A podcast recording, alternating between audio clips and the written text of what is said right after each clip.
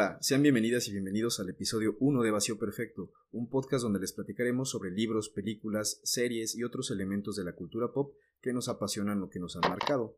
Esto desde una perspectiva a veces un tanto clavada, así que desde una vez les avisamos que por lo general va a haber muchos spoilers a lo largo de los episodios. En este episodio nos acompañan Chopper, Profe Chop. Hola. También está Adolfo. ¿Qué hubo? Y un servidor, Arturo.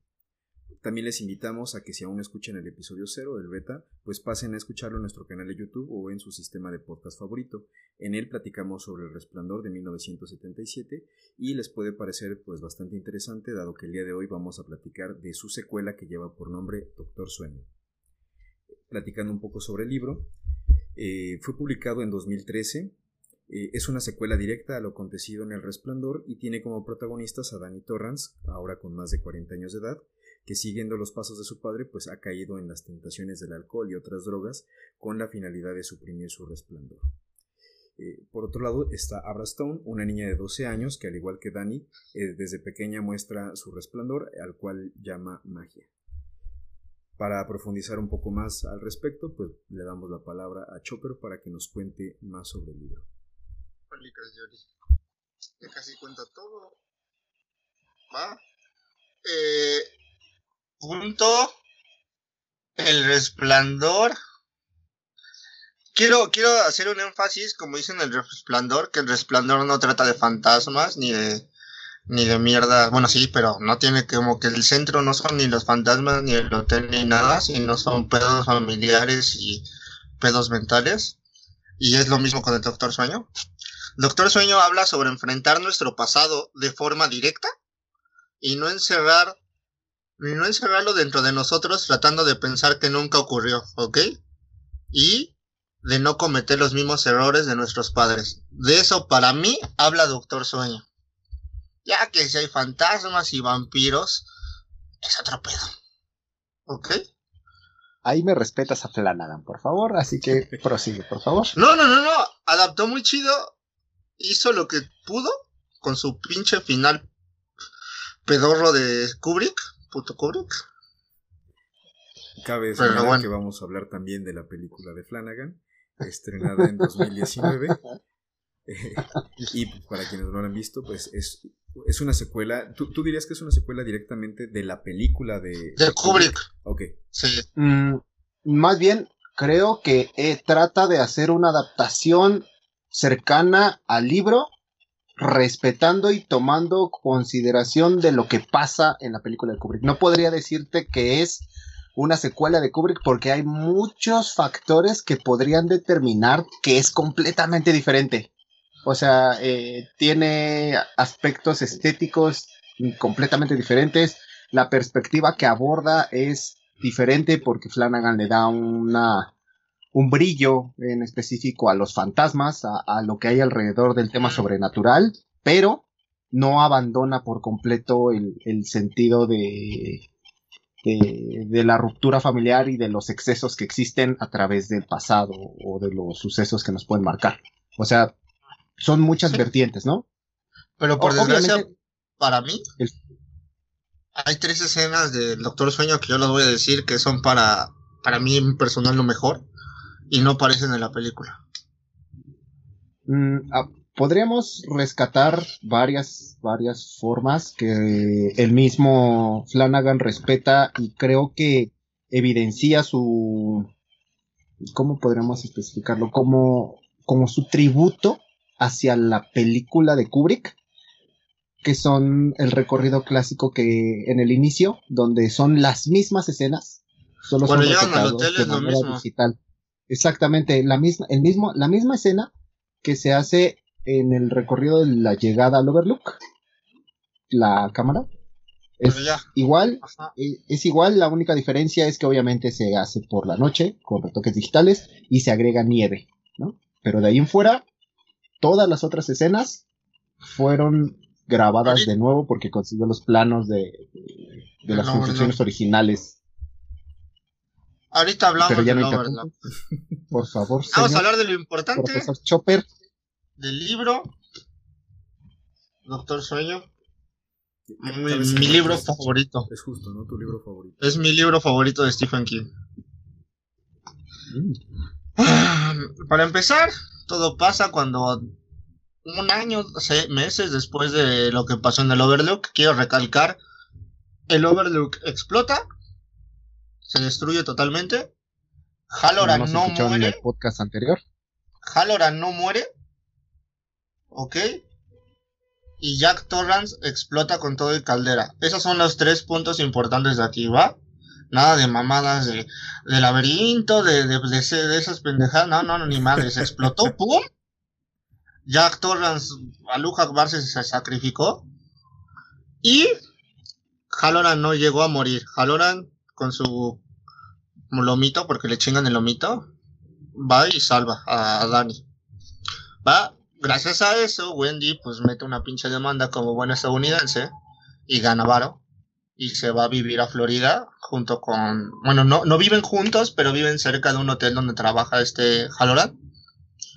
Y pues tienen una vida apacible hasta que un día Danny, pues como todo niño, va a hacer pipí, abre su bañito y de repente en la bañera va la señora Macy, la señora de la habitación 217.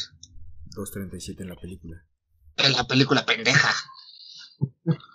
Que también vale la pena señalar que se van a Florida, entiendo, porque querían alejarse de la nieve, ¿no?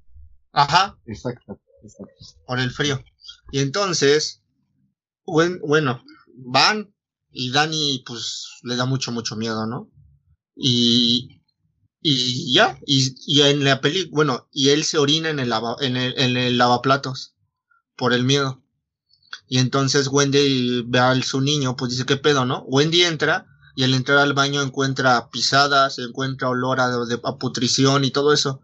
Y ella también orina en el lavaplatos y dice, ¡hay pedos! Y le hablan a Hallorann, güey. Y Hallorann habla con Danny, güey. Y de Danny le dice, güey, volvieron. Y le dice, sí, veo gente muerta, veo gente invisible, veo gente de otras partes. Pero los demonios del hotel, del Overlook volvieron. Y Hallorann le dice, pues es que esos son como pinches polillas y tú eres un faro. Van a venir y se van a alimentar de ti y van a crecer. Y le dice, pero pues ¿cómo les gano, no? ¿Cómo los venzo? Y ahí Hallorann cuenta una historia que es muy buena. Cuando él era niño, tenía un abuelo que se llama el abuelo negro. Bueno, le dice el abuelo negro. El abuelo, en pocas palabras, era un maldito pederasta. Lo toqueteaba, te cuentan cómo lo apachurraba los testículos, cómo lo manoseaba. Y cuando el abuelo negro murió, Hallorann niño bailó en su tumba, literalmente lo dice, de felicidad. Hasta que regresa a su cuarto y lo ve desnudo sobre su cama lleno de gusanos, güey. Uh-huh. Y dice, vértebra, güey. Y entonces va con su abuela, él es el abuelo paterno, va con su abuela materna, a la cual llamaba abuela blanca, que pues todos son pinches negros, no tiene por qué. Y ella tenía también resplandor y le dice... Voy a enseñarte cómo. Y le da una caja de acero. A Hallorann le dan una caja de madera y Hallorann le da a Danny una caja de metal. Y le dice, vela, memorízala, como Bob Esponja, sé la caja, chupa la caja, ve la caja, huele la caja. Tienes que hacer una caja mental lo más parecido a esta posible para encerrar a los demonios dentro. Y le dice, Danny, algún día tú vas a tener que enseñarle y ayudarle a alguien como yo te estoy ayudando a ti y como a mí me ayudó mi abuela. Y Danny dice, pues sí, pero pues ¿sabes? soy muy chavo, ¿no? Se despiden y entonces Danny en la noche se enfrenta contra... La señora Macy aparece, la señora Macy, y Danny pues le da en su madre, le encierra en una de sus cajas mentales. Y ya, y empiezan a vivir su vida normal, ¿no? Ahí se hace el corte de que te enseñan que Danny puede hacer eso. Por desgracia, el poder de Danny es muy grande. Y conforme creces, el poder a veces decrece. Pero Danny empezó a ser un maldito alcohólico, un drogadicto, un peleonero. ¿Por qué? Porque hay una frase muy buena que dice... La mente es un pizarrón y el alcohol es el borrador, güey. El alcohol suprimía bien cabrón el resplandor. Lo adormecía. ¿Para qué? Porque él escuchaba voces, veía muertos, si te tocaba podía ver qué pasó, qué te pasó, qué hiciste, qué vas a hacer, qué te va a pasar. Podía hablar telepáticamente con la gente. Era muy molesto para él. Y pues se volvió un alcohólico peleonero. Y no te cuestan tanto, pero una de las cosas que fue como su punto y aparte fue que amaneció dormido con una chava, la cual él dice que es menor de edad. Para eso él tenía como unos 28, pegándole a los 30. Y él había ganado como $3,000 y todo se lo gastó en cocaína. Todo. Y entonces pues él dice, voy a robar algo, ¿no? Le roba unos vales de comida a la chava. Dice, pues ella puede vender la coca y yo me quedo con sus vales. Quedaba como la mitad de lo que habían comprado.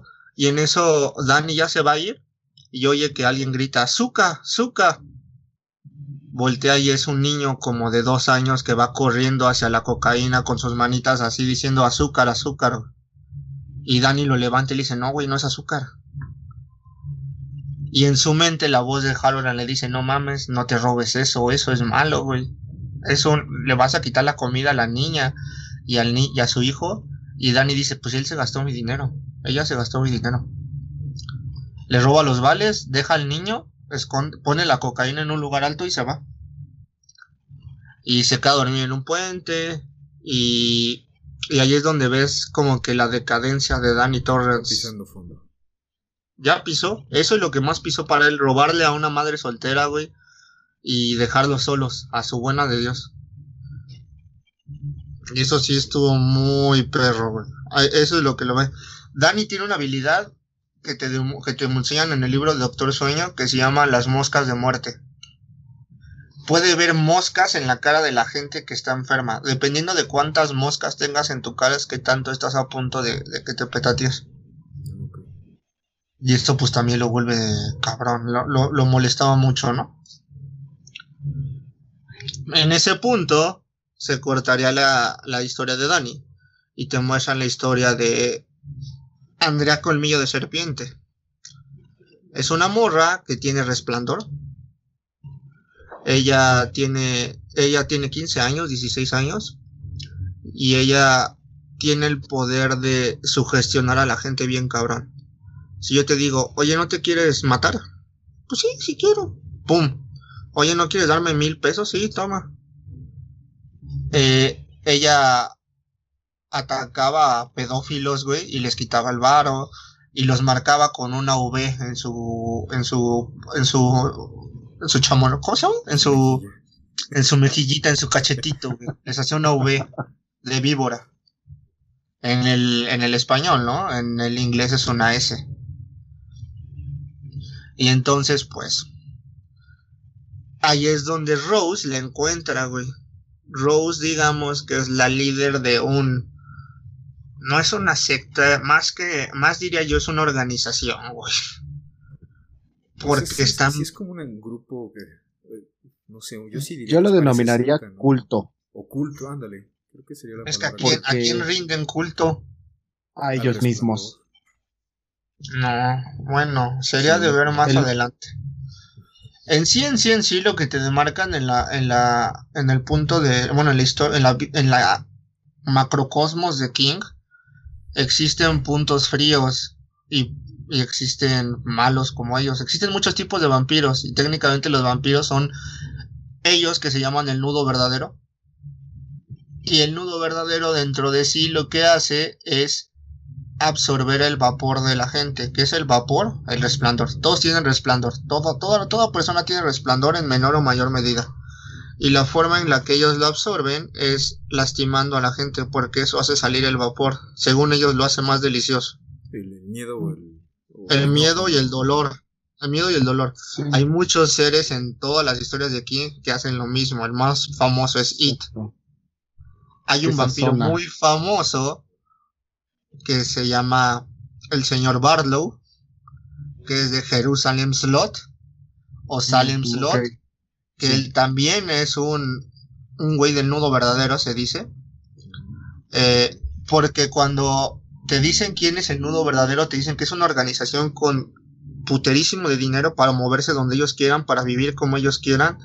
tienen puntos fríos que son sus zonas donde pueden ir a vivir.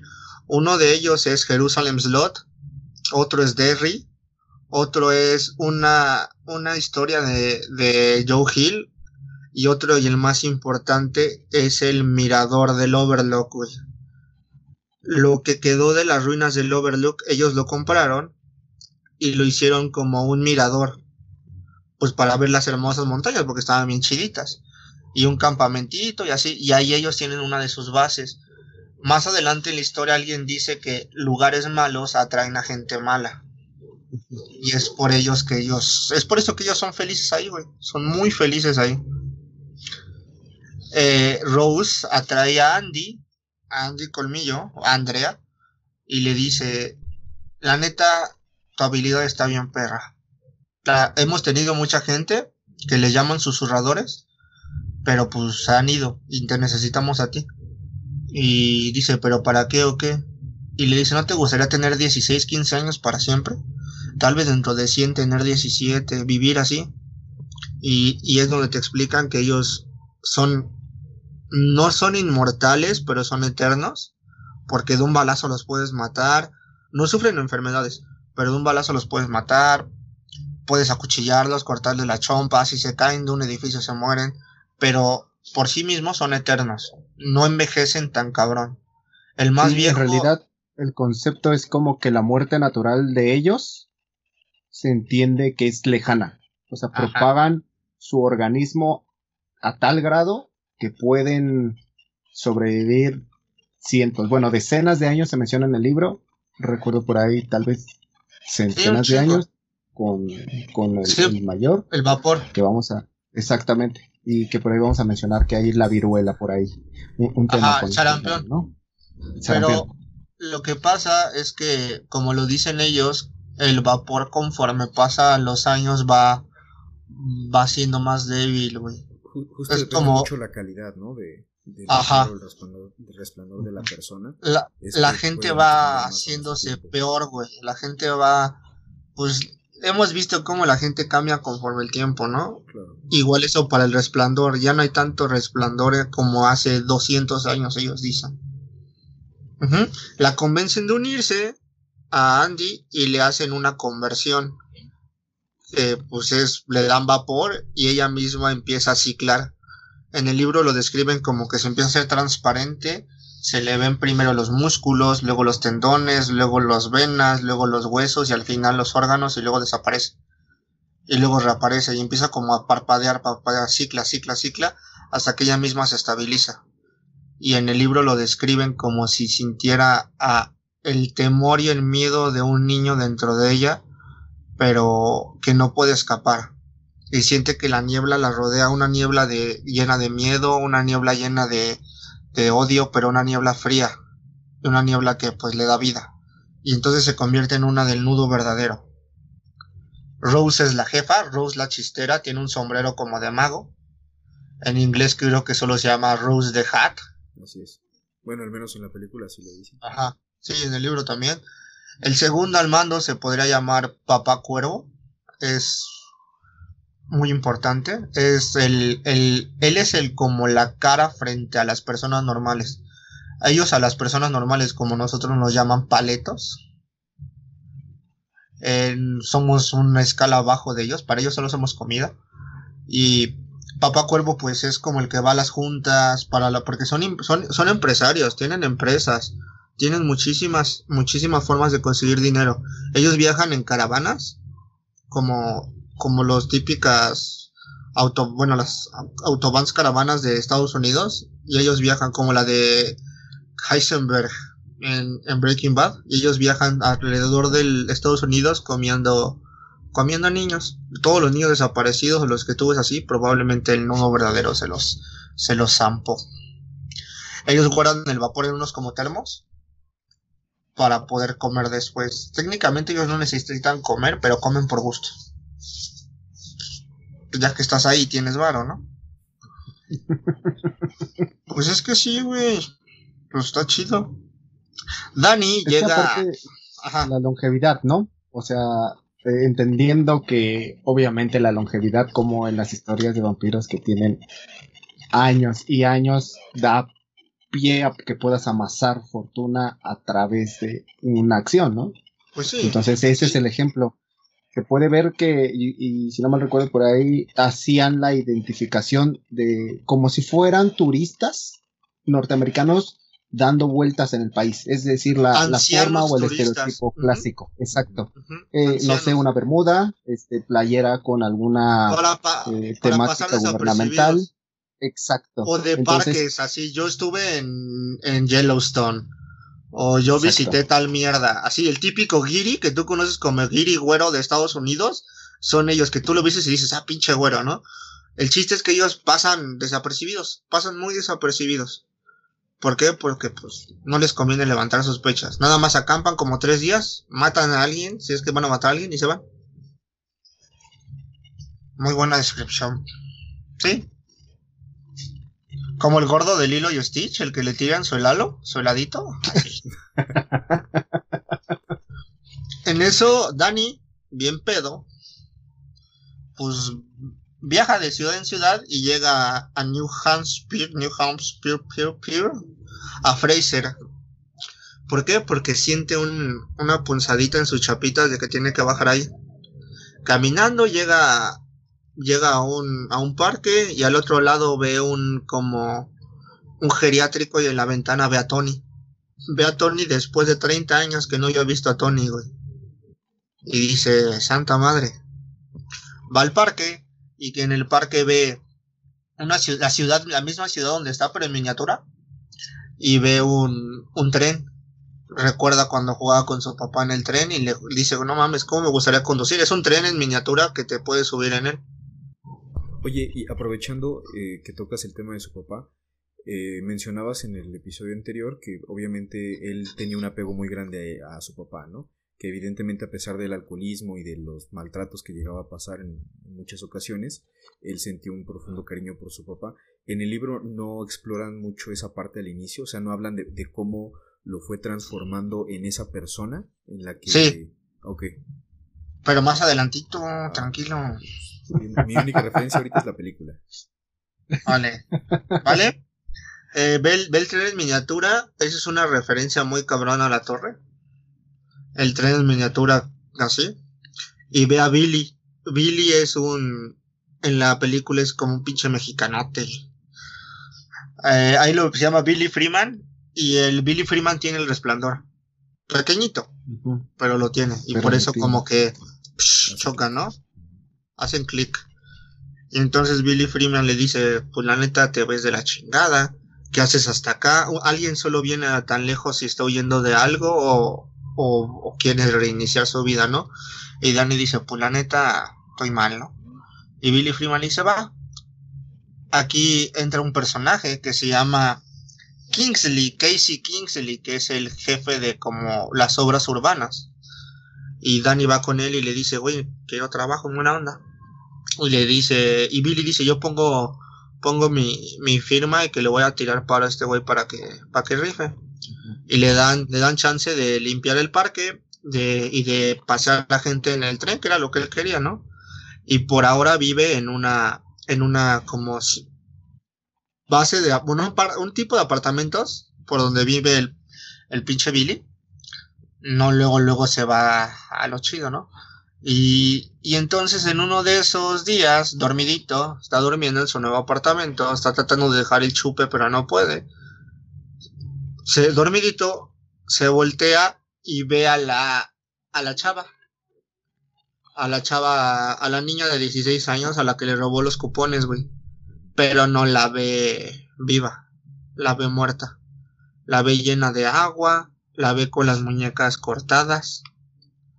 Y entonces Danny dice, madre, te moriste. Y dice, sí, y no estoy sola. Y entonces de repente ve al bebé gateando, como el Transpotting, güey, con un golpe en la cabeza al niño, desumido. Y el niño empieza a gritar, Zuka, Zuka, Zuka. Y la mamá le dice... Llevamos 5 días y nadie nos ha encontrado. Le dice, pues no tenemos nadie más. Le dice, no te preocupes, vendí la cocaína y junté varo. Pero no podía soportar al niño por inhalar cocaína. El niño se me cayó y se murió. y pues me suicidé. Y pues Danny se siente que se lo lleva a la chingada. Y la señora le dice, ten cuidado con la mujer del sombrero. Y Danny, como buen niño, cierra los ojos, cuenta hasta 10 y ya está solo. Pero entonces en putiza se levanta y agarra el chupe. ¿Y por qué? Porque es la frase que dice: la mente es una pizarra y el alcohol es el borrador, güey. Quiere apagar su resplandor. Pero entonces dice, no, güey, la neta no. Y baja con Billy, güey, y le dice, güey, la neta, soy un puto alcohólico, güey, y quiero cambiar. Y van con Kingsley, güey, y se convierte Kingsley en su padrino, güey. En su padrino. A diferencia de la película, el libro marca muy, muy cabrón lo de Alcohólicos Anónimos, güey. Cabroncísimo, güey. Y entonces lo llevan a Alcohólicos Anónimos y es donde él cuenta que el único apego, la única forma en la que él vio a su padre a través de los años fue de tres formas. Borracho, violento y como un padre a veces ausente, güey. Y todas esas facetas, las, por desgracia, las volvió a tomar él, güey. Huye de sus pedos, es un pinche borracho y es un violento a la primera de cambios. Dice que es algo que se hereda del padre y que le gustaría cambiar, que le gustaría hacer algo como su padre alguna vez lo intentó y estuvo ahí, porque su padre, cuando pasa lo del resplandor, tuvo 19 meses sobrio él. Y pues lo intenta. Va a sus sesiones de Alcohólicos Anónimos, tira todo el chupe, y ahí conoce a un personaje, ¿no? Al buen personaje, John Dalton. John Dalton es pediatra. Ahí es donde te dicen que John Dalton, pues hacen amigos, porque a John pierde su reloj. Y Danny, como ya no estaba chupando, pues lo toca. Le dice, hola, ¿cómo estás, no? Y le dice, güey, tú estás preocupado por algo. Y John dice, sí, güey, perdí mi reloj.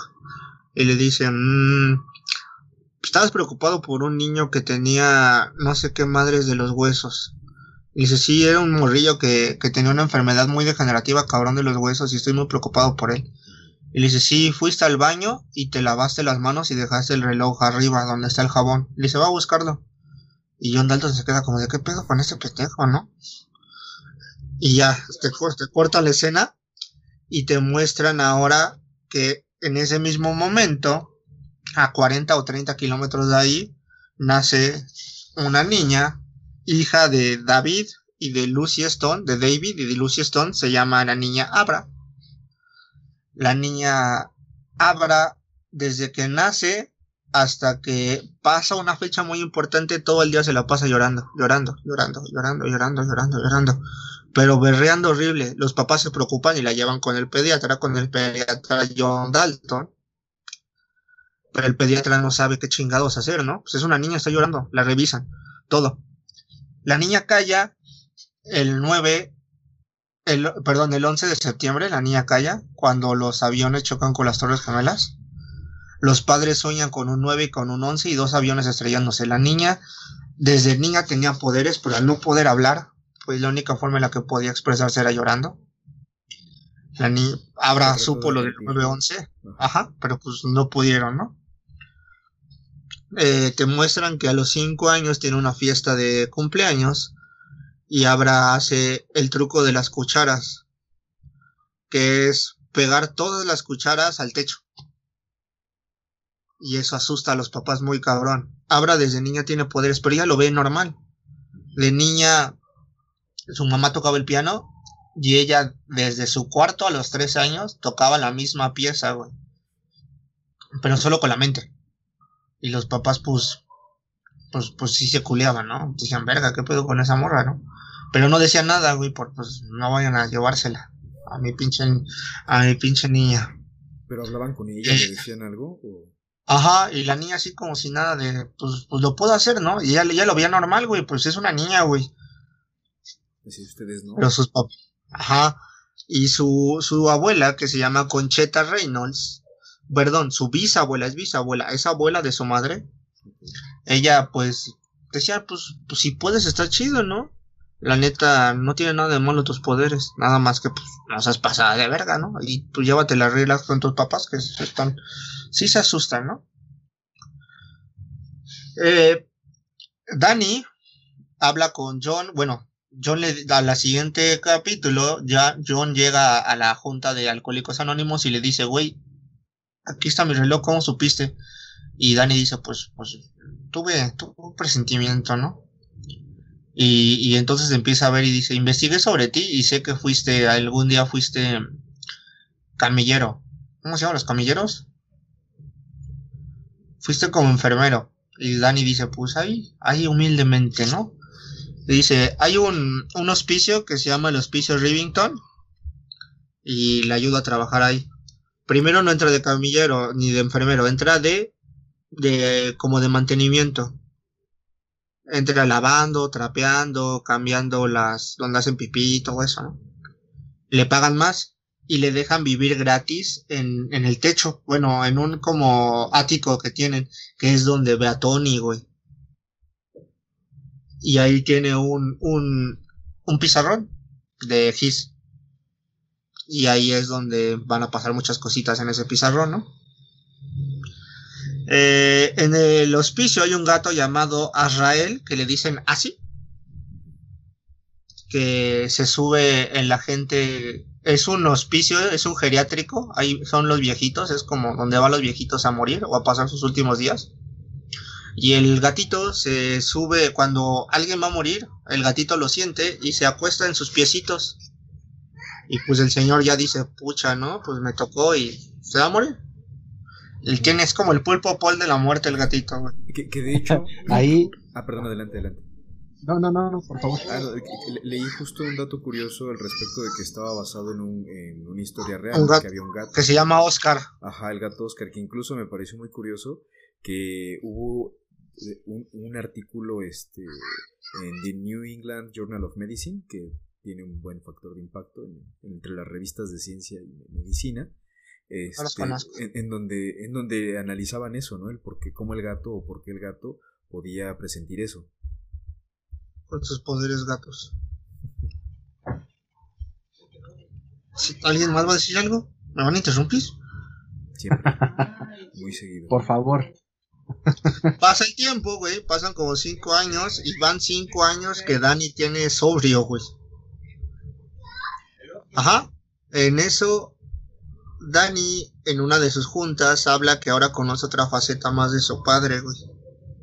Ya no conoce solo al borracho, al golpeador, al ausente, al violento, ¿no? Sino también a alguien que puede querer, que puede amar, que puede ayudar. Y él mismo dice que el resplandor no solo es malo, ¿no? Que puede ayudar a la gente. Y en una de esas, güey, la utilidad más cabrona que él encuentra, y es la cosa más hermosa para mí. El gatito se mete, güey, y Danny va y le dice, cabrón, ¿qué haces, no? Y ve al viejito y dice, ya subió Asis, güey, sabe lo que significa, ¿no? Y Danny dice, sí, quiere que le hable una enfermera. Y el viejito le dice, no, siéntate conmigo. Danny conocía al viejito, Danny jugaba ajedrez con el viejito, era amigo del viejito, ¿no? Y le dice, yo he oído algunos rumores de ti, Danny. Y Danny dice, ¿qué? Y dice, yo sé que puedes ver cosas de la gente. Y Danny dice, no, son solo mamadas. Y el señor le dice, no, ayúdame. Y el viejito le da la mano y Danny lo agarra. Y Danny le dice, tienes miedo, ¿verdad? Y el viejito dice, sí. Él dice, pues no deberías de tener miedo, es como dormir. Vas a dormir y vas a despertar, relájate. Y entonces Danny con el resplandor empieza a ver la mente del señor, empieza a revivir los recuerdos del señor, empieza a platicar con el señor. Muy bonita esa escena, muy, muy pinche bonita, güey. Y el señor se empieza a relajar y dice, sí, estoy teniendo sueño, eres un doctor, eres el Doctor Sueño. Y ese sobrenombre se le queda a Danny por Doctor Sueño, ayuda a la gente a dormirse. Y dice, duerme, te voy a estar aquí cuando despiertes, descansa, relájate. Y mientras le va contando, oye, ¿te acuerdas cuando eras niño y ibas por el campo de fresas y recogías fresas para que tu mamá hiciera una tartaleta? El güey, sí. ¿Puedes saborear la tarta? Sí, está muy rica. Sí, mira, esa tu mamá en el pórtico. Sí, tiene sueño, ¿verdad? Y el señor, sí, creo que me voy a dormir. Los ayuda a morir en paz, güey. Está muy cabrón, güey. Muy cabrón, esa escena es muy, muy bonita, güey.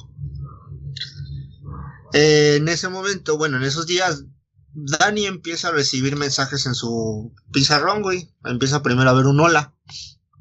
Y a Danny se le hace raro, ¿no? ¿De quién chingado está pintándome esta madre? Pero pues le da igual, ¿no? Pues sí, güey, pues ayuda a la gente a morir, que le pinten en su pizarrón, que le va a valer verga, ¿no? Pero un día se da cuenta de que es una... No se da cuenta de que de quién es, pero se da cuenta de que es alguien. Y se empiezan a escribir como pinche mensaje, ¿no? Le escribe y al siguiente día ya le escribe y así, en su pizarroncito. Pasan otros 5 años, pasa tiempo y ahora Abra ya tiene 10 años, güey. Y Danny está cerca de los 40, ya está viejito, ¿no? Bueno, ni tan viejo, ¿no? Danny empieza a hablar con Abra. Y cuando su mamá le pregunta a Abra, oye Abra, ¿con quién estás hablando? ¿Con quién te ríes? Y le hace, es que estoy platicando con mi amigo Tony. Y si se acuerdan quién era Tony... En El Resplandor, güey, era la puta representación de Danny de grande, güey. Y Abra... Solo voy a dejarlo como Daniel Anthony Torrance. Y se llama Daniel Anthony Torrance. Y Abra ve a Danny como Tony, güey. O sea, no mames, güey. Y su mamá dice, ah, pues qué chido que tienes amigos, loca. Imaginarios. Su mamá cree que son amigos imaginarios. Sí, pinche loca. ¿Ah? En eso el pinche nudo, el nudo verdadero está haciendo su desvergue, bla bla bla. Ah, te cuentan que cuando fue lo del 9/11, el nudo verdadero fue, güey, y empezó a inhalar vapor de toda la gente que murió, güey. Dice que fue como un buffet, güey. Ellos dicen que fue como un puto buffet hacia el aire libre, güey. Estaban felices, güey. Hijos de perra. Porque entre ellos existen muchos personajes. La jefa es Rose, ajá. Ella tiene el poder de meterse en tu mente, tiene el poder de leer pensamientos, es como un resplandor, pero malo. Ajá, pero ella tiene muchos poderes, digamos, pero hay unos como específicos, como el de Andy Colmillo de Serpiente, que puede sugerirte cosas y tú las haces. No es como que no quieras, es como de a huevo, ¿no? Como las mamás. También está Barry el Chino. Barry el Chino tiene el poder de localizar a gente con el resplandor, güey. Pero que estén dentro. Tiene como un rango de como 2 kilómetros, güey. Y él puede sentir a la gente con resplandor dentro de ese rango. Está Papa Cuervo, pero Papa Cuervo no tiene poderes en sí tal cual. Pero es muy carismático, muy chispeante, güey. Y guapote. No vale más. Este es un superpoder.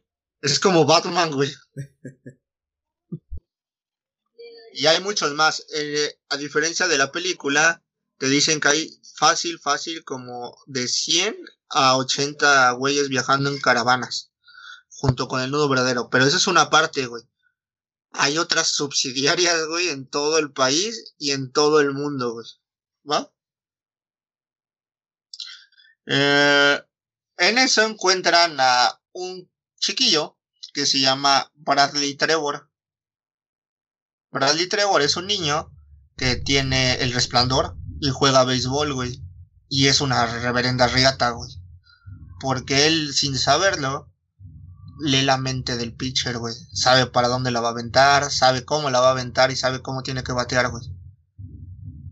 Él lo siente normal, ¿no? Él cree que es suerte, güey. Pero pues es una retota, ¿no? Y entonces van por él Andy Colmillo de Serpiente, Barry el Chino y Papá Cuervo, güey. Y le dicen, oye, ¿no quieres que te lleves a tu casa, compi? El niño dice, no, mi mamá me dijo que no hablara con extraños. Y ahí es donde entra Andy Colmillo de Serpiente y le dice, yo creo que sí quieres ir con nosotros, ¿verdad? Y el güey dice, sí, creo que sí quiero. Por eso es tan importante para ellos tener estos susurradores, ¿no? Sí, para no, como que no ser tan violentos, güey, y no levantar tantas sospechas. Y mantenerse de perfil bajo, que es al final. Ajá. Ajá. Exacto. A Bradley lo llevan a un como zona de fábrica de fertilizante abandonada. Que en la película hay un easter egg muy cabrón ahí. Solo voy a decir que también en el libro la industria de la fertilizante se llama Lamarck Industries.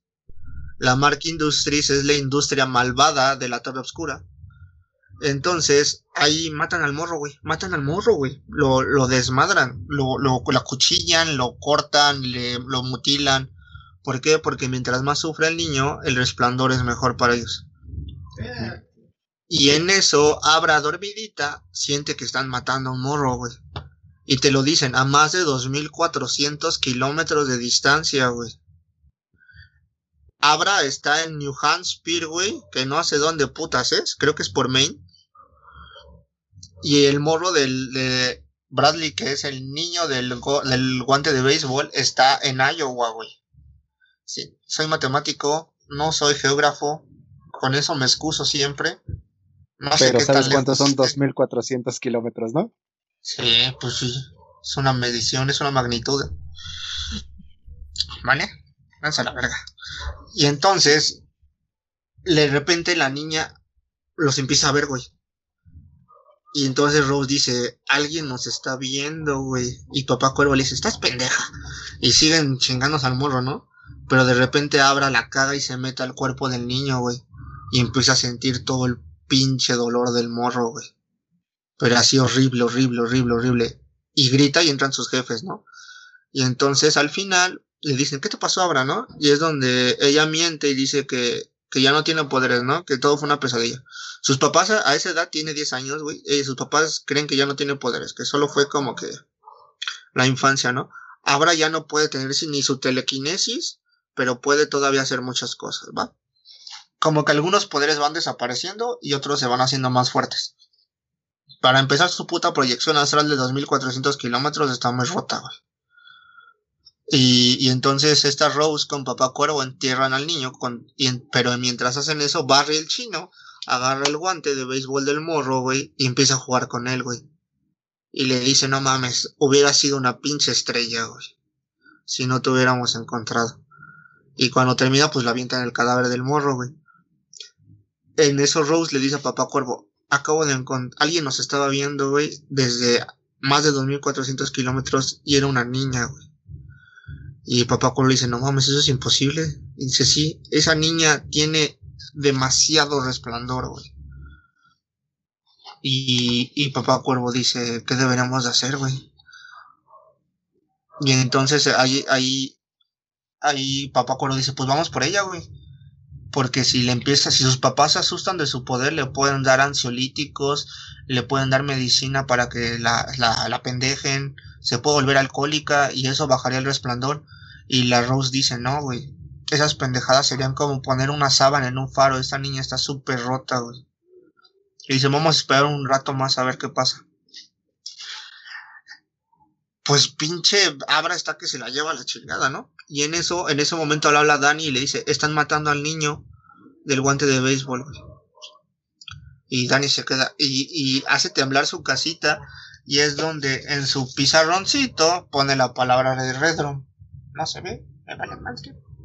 Ahí se ve. Es Redrum. Es murder, sí, pero ¿no? Asesino. Se ve como si lo impactara, ¿no? O sea, como si una bola que tuviera gigante de acero se impactara contra la pared y tuviera esa marca. Porque acuérdense que así se describe cuando Danny le habla a Hallorann para que los fuera a rescatar. Es como una llamada muy desesperada sin que ella pudiera limitar su poder. O sea, todo su putazo de poder le dio paz. Y le dice, están matando al niño de béisbol. ¿Y le hace quién? Y le hace los malos, los vampiros. Y Danny se queda como de, adiós, loquita. Y se va a dormir, ¿no? Sigue su día a día, güey. Sigue su despapalle, güey. Y entonces, Abra se olvida del güey un rato, ¿no? Dan siente que Billy, su amigo, tiene un aneurisma, güey, y lo cura, ¿no? Y eso hace que hagan, bueno, no lo cura, güey, lo lleva al doctor y le dice, oye, ¿no te quieres ir a hacer unos estudios? No, ¿por qué? Vamos, güey. Y ya le descubre el aneurisma, güey, y lo arreglan, ¿no? Y en ese lapso de tiempo, la bisabuela de Abra, güey, Concetta Reynolds, que fue artista, le detectan cáncer de estómago, güey. No le quieren decir a Abra, pero dicen, pues aunque no le digamos a la niña, se va a enterar, ¿no? Pues Ahora está triste, ¿no? Y en eso, hablando con Danny, le dice, oye, güey, necesito verte, ¿no? Y Danny le dice, no, pues la neta no. Pero en uno de esos, Abra va y lo ve, pues, no mames, lo rastrea. Porque hasta este punto, Abra piensa que Danny es un amigo. Abra piensa que Danny es un amigo imaginario, de verdad. Un amigo imaginario, que no existe. Pero entonces, al sentir el choque del niño, güey, ella despierta sus poderes muy cabrones. Es como lo que hace Carrie. También se dice que como son a los 12 años, empieza a menstruar, güey. Y a lo mismo que Carrie, cuando Carrie empieza a menstruar, despierta sus poderes. A los no se pierdan el capítulo de Carrie, que pronto lo vamos a estar. Ajá, los cochinos, o sea, los poderes buenos. Lo mismo se supone que pasa con Abra, porque ya tiene 12 años. Yo no soy mujer, espero. Pero no lo sé. Hasta hace rato que fue al baño, 100% hombre. Hago pipí parado. Y entonces, Abra, pues, literalmente acosa a Danny, güey. Va y lo enfrenta, ¿no? Y le dice, güey, tenemos que hacer algo. Y pues Danny se saca de pedo, güey. Y dice, ¿sabes que si ven a un señor mayor con una niña, me pueden meter a la cárcel? Eso está muy mal visto, güey. Y Abra le dice, no, pues yo voy a decir que eres mi tío, güey. Y le hace, ¿cómo que tu tío? Y le hace, sí, estuve leyendo sobre la teoría de la relatividad y todos venimos de lo mismo. Técnicamente todos somos tíos de todos, porque todos somos parientes, porque compartimos los mismos genes. Y es muy bonito porque el capítulo se llama La teoría de la relatividad de Abra, güey. Y entonces Danny dice, bueno, ¿qué quieres que hagamos? ¿Qué quieres? Dice, necesito que vayas a Iowa y usurpes el cadáver del niño y me traigas su guante de béisbol, para que así yo lo pueda arrastrar. Y le hace, ¿y cómo sabes dónde está? Y una noche antes le dicen a Abra, ve por el correo. Y en el correo encuentra un folleto de niños desaparecidos, güey. Y ve la foto del niño de guante de béisbol de Bradley Trevor. Y al tocarla, automáticamente ve como que dónde está, güey. Y es un poder que desarrolla como ecolocalización, como Google Maps, pero súper psíquico, güey. Y le dice, está en tal lado, ¿no? En Iowa. Y Danny le dice, estás loco, morra, no voy a ir, güey. Está lejísimo, güey. Ajá. Y entonces Abra se empieza a desesperar y empieza a hacer esto. Abra desesperada se empieza a frotar los labios así. Y entonces Danny dice, Danny dice, esta madre se me hace muy, muy parecida, pero le vale verga, ¿no? Y le dice, vete. Y dice, reza a Dios que los putos vampiros energéticos no vayan por ti, güey. Y no te hagan nada, porque hay gente mala. Y ahí es donde Danny le dice que... Abra dice, yo tengo magia como tú, yo puedo usar magia. Y entonces Danny dice, yo lo llamo el resplandor. Y ahí es donde todo se empieza a llamar resplandor. Magia es estúpido. Resplandor. Pero ella lo llamaba magia. Magia es estúpida. Cuando ve el letrero de Bradley, también se mete en la mente de Rose la chistera, güey. Y hacen como un enfrentamiento ninja en sus mentes. Y Rose está en un Sam's y Abra está en su casa, güey. Y entonces Rose intenta, literalmente lo llaman ahí girar la rueda. Es como si cambian de lugar, que es una referencia a Elka. Cambian de lugar y lo que hace Rose en putiza en el cuerpo de Abra es buscar dónde está, güey. ¿Dónde está? Para saber dónde está la niña, güey. ¿En qué lugar? Y entonces Abra dice, no, ni merda. Y grita, y es donde Rose sale expulsada de ahí. Y hace un temblor en su zona, ¿no? En su vecindario. Y entonces Rose, güey, va corriendo, güey. Pero ese es otro capítulo. Entonces aquí Danny dice, le dice a Abra, bueno, nos vamos, nos vemos, ¿no? Y se van, se despiden. Ahora sí volvemos con Rose. Rose llega súper emputada del Sam's. El Sam's es muy bonito. Y Papá Cuervo le dice, Rose, tenemos un pedo. Papá Cuervo está, pues, Abuelo Fields está enfermito. Abuelo Fields es el güey del nudo verdadero más viejito que tienen ellos, güey. El abuelo Flick, perdón. Y le dice, Barry el Chino cree que tiene sarampión. Y entonces Rose dice, estás pendejo, nosotros no nos podemos ni enfermar de gripa ni de pendejada y media, no nos puede dar sarampión, es imposible. Ajá, no nos puede dar nada. Y dice, Barry el Chino cree que el vapor de Bradley Trevor tenía sarampión. O sea, se convirtió al comer su vapor. Técnicamente ellos como pasaron tanto tiempo sin tomar vapor, como que sus defensas bajaron, güey. Y como nunca habían, como solo comen vapor de gente, bueno, viejo, güey. Y si es un tiempo viejo, bueno, pendejadas, ¿no? Pero sí. Ahora todos tienen el sarampión, güey. Y es donde dice esta Rose, dice, necesitamos ir por la niña, porque a lo mejor la niña tiene sus vacunas y está inmune, y si nos comemos su vapor nosotros nos podemos volver inmunes. Y entonces es donde Papá Cuervo dice, pero es que la niña está muy puta rota, y si la convertimos a del nudo verdadero. Y Rose, emputada de celos, le dice, no, ni madres, yo no puedo tener a alguien más poderosa que yo. Y el plan es sedarla, mantenerla drogada toda su vida, para que la puedan usar como una vaca. Ellos dicen que es como una vaca de vapor. La van a mantener viva y queremos vapor. Y la cortan o la mutilan y sacan vapor. Y está muy cabrón, güey. Entonces Rose va a fretar a Abra. Y en su mente, y como Danny le dijo que se preparara, pues Rose vence a Abra en su mente. Y es donde se lastima sus deditos, ¿no? Está medio chacalicia, pero está bueno, ¿no? Y ahí es donde ya se marca como que el tiro, ¿no? Rose versus Abra. Rose es una... Nunca había tenido nadie que le pudiera plantar cara en su puta vida, güey.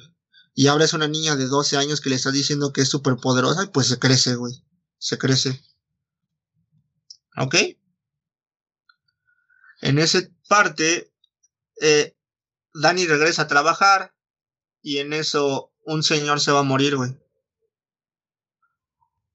Y Danny entra, güey, y le dice, ¿todo bien? Y le dice, sí, ayúdame, Doctor Sueño, ayúdame, por favor. Y entonces ya lo ayuda a morir. Y cuando Danny se va, le ve como unos moretones al señor, ¿no? Y sabe que el guardia del sanatorio del hospicio maltrata a los viejitos, porque se ha dado cuenta que ese güey los maltrata. Y pues ha tenido pedos con ese güey porque maltrata a los viejitos. Pero entonces el viejito, cuando se va a morir, le dice, vete a dormir, señor, vayas a dormir. Y el viejito le dice, hay alguien más aquí que quiere hablar contigo. Y Danny dice, verga. Y entonces dice que siente como si un desfile de fantasmas atravesara toda la habitación, güey.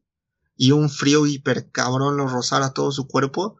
Y de repente oye la voz de Hallorann, güey. Y Danny ya sabía que Hallorann había muerto. Hallorann muere a los 81 años de un infarto, güey. Su madre Wendy murió de cáncer de pulmón. Pero Hallorann le dice, güey, que debe de ayudar a Abra, que debe de cuidarla, que si los pinches güeyes del nudo se hubieran encontrado a Danny cuando era niño, lo hubieran destruido, pero gracias a Dios no. Y él tiene un deber muy cabrón de salvar a la niña y de ver por ella. Y Danny, pues todo emputado, güey, le dice, güey, ¿pero cómo los venzo? Si esos güeyes son muy poderosos, ¿cómo venzo a alguien que es inmortal? Y entonces Hallorann le dice, mátalos con su propio veneno. Y quiero hacer un paréntesis muy cabrón aquí, porque técnicamente todas las criaturas del metaverso de Stephen King absorben miedo y sufrimiento. Todos. Los seres de la niebla. It. Los güeyes de aquí. La mayoría absorbe miedo. Todos. E inclusive si tú no les tienes miedo, si tú no tienes algo que te haga como que estar en conflicto contigo mismo y estás en paz, no te hacen ni madres. Stephen King aquí marca la diferencia entre el miedo hacia lo que puede pasar. Es dos tipos de miedo, el miedo real y el miedo mental, güey. El miedo real es algo que puedes salir a la calle y que te atropellen, o ir y que te maten. Eso es un miedo real, pero es un miedo que puedes como que sobrellevar, güey. Me atropellan, pero pues ni pedo, ¿no? Pues me acuchillan. Pero el miedo mental es un miedo muy cabrón, porque es un miedo que tú te pones, que tú te provocas. Es un miedo que te puede paralizar. Los que sufrimos ansiedad, pues van a saber qué pedo. Exacto. Ese es el pedo de Stephen King, güey. Y es donde le dice, mátalos con su propio veneno. Y así, spoiler, así es como vencen a la mayoría de todos. Le dice, mátalos con su propio veneno. Y le dice, Danny, esta es la última vez que te voy a ver, güey. Y se abrazan, se dan un besito y dice, bueno. Y entonces Danny le habla a John Dalton, güey, y le dice, güey, tengo que contarte una pequeña historia, ¿no? Le cuenta todo lo que pasó en el Overlook. John Dalton sabe que Abra tiene poderes. Y John Dalton ya había hecho como que... Niña tiene poderes, Danny tiene poderes, pues tienen que ser amigos, ¿no? Y le dice, güey, Abra tiene este pedo, hay seres muy peligrosos que quieren ir a matarla, necesitamos el guante para encontrarla. Y John Dalton dice, va. Van, desentierran el... Bueno, se tardan un chingo en llegar, ¿no? Ah, entonces en el libro va con Dalton. Ajá, con Dalton, con John Dalton. Desentierran el cadáver, güey. Encuentran el guante y se van, ¿no? Y regresan. No hay nada. Ah, bueno, sí. Se dice que ven a un señor pasando en un tractor. Ese señor es un ser importante en el mundo de Stephen King, como lo describen. Pero digamos que no, ¿va? Son especulaciones pendejas de paranoicos que soy yo. Te dice lo de las industrias Lamarck o Lamerck, que es lo de los malos de la Torre Oscura. Regresan y le dicen, aquí está tu guante, ¿qué quieres, no? Entonces Abra toma el guante y le dice, pues antes de que te dé el guante, Abra, tienes que hablar con tus papás del pedo que tenemos, de tus poderes. Abra habla con su papá, dice, con mi papá sí, con mi mamá no. Y su papá pues lo entiende, no dice, bueno, pues ni modo, ¿no? ¿Quieres otro paréntesis? A Danny le dicen Doc por Bugs Bunny. A Abra le dicen Abra Du por Scooby-Doo. Es algo muy chistoso, ¿no? Le dicen Abra Du. Está bien vergas, pendejos, cállense. Podría ser otra similitud por Scooby-Doo y el color de la piel de la niña en la película, pero no lo voy a decir porque no soy racista. Es negra. Gracias. En el libro, no indican la raza. En el libro solo te indican que Concetta Reynolds y la descendencia de Abra, bueno, la familia de Abra es italiana. Yo me emputé cuando dijeron que la actriz iba a ser negra, morena de piel canela fuerte. Pero dije, Italia tiene mucha parte de gente morenaza de fuego. Te la compro, ¿no? Pero lo que me cagó de la película es que se supone que la descendencia italiana viene por parte de la madre, güey. O sea, la madre debía de haber sido la negra, no el papá. En el libro lo leí 3 veces y nunca te dicen que Abra sea blanca, que el papá sea blanco, que la mamá sea blanca, o la abuela sea blanca, o que sean negros. Nunca te describen su así, ¿no? Su tono de piel, ¿no? Te la paso, güey, te la paso. Ah. Para no hacerla de pedo. Pero no mames, en la Torre Oscura sí se pasaron de verga, güey. Bueno, ya. Eso cuando lleguemos es que eso llegamos. Eso vamos a tocarlo en otro momento. Pinche Negroland. Y la Niga Taura. Y entonces, ya le cuentan al papá y arman... Abra toca el guante y dice...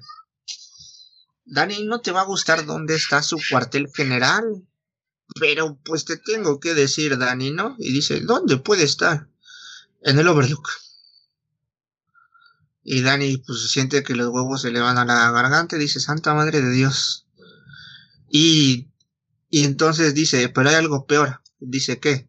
Ahí está Rose está en el Overlook, ajá. Pero algunos de ellos vienen para acá.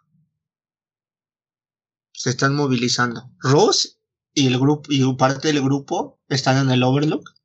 Y Papa Cuervo, Andy Colmillo de Serpiente, Barry el Chino y el Nueces. Bueno, el Nueces y el Números son otros pendejos que van con ellos, pero no son tan importantes. Ellos 5 van por Abra.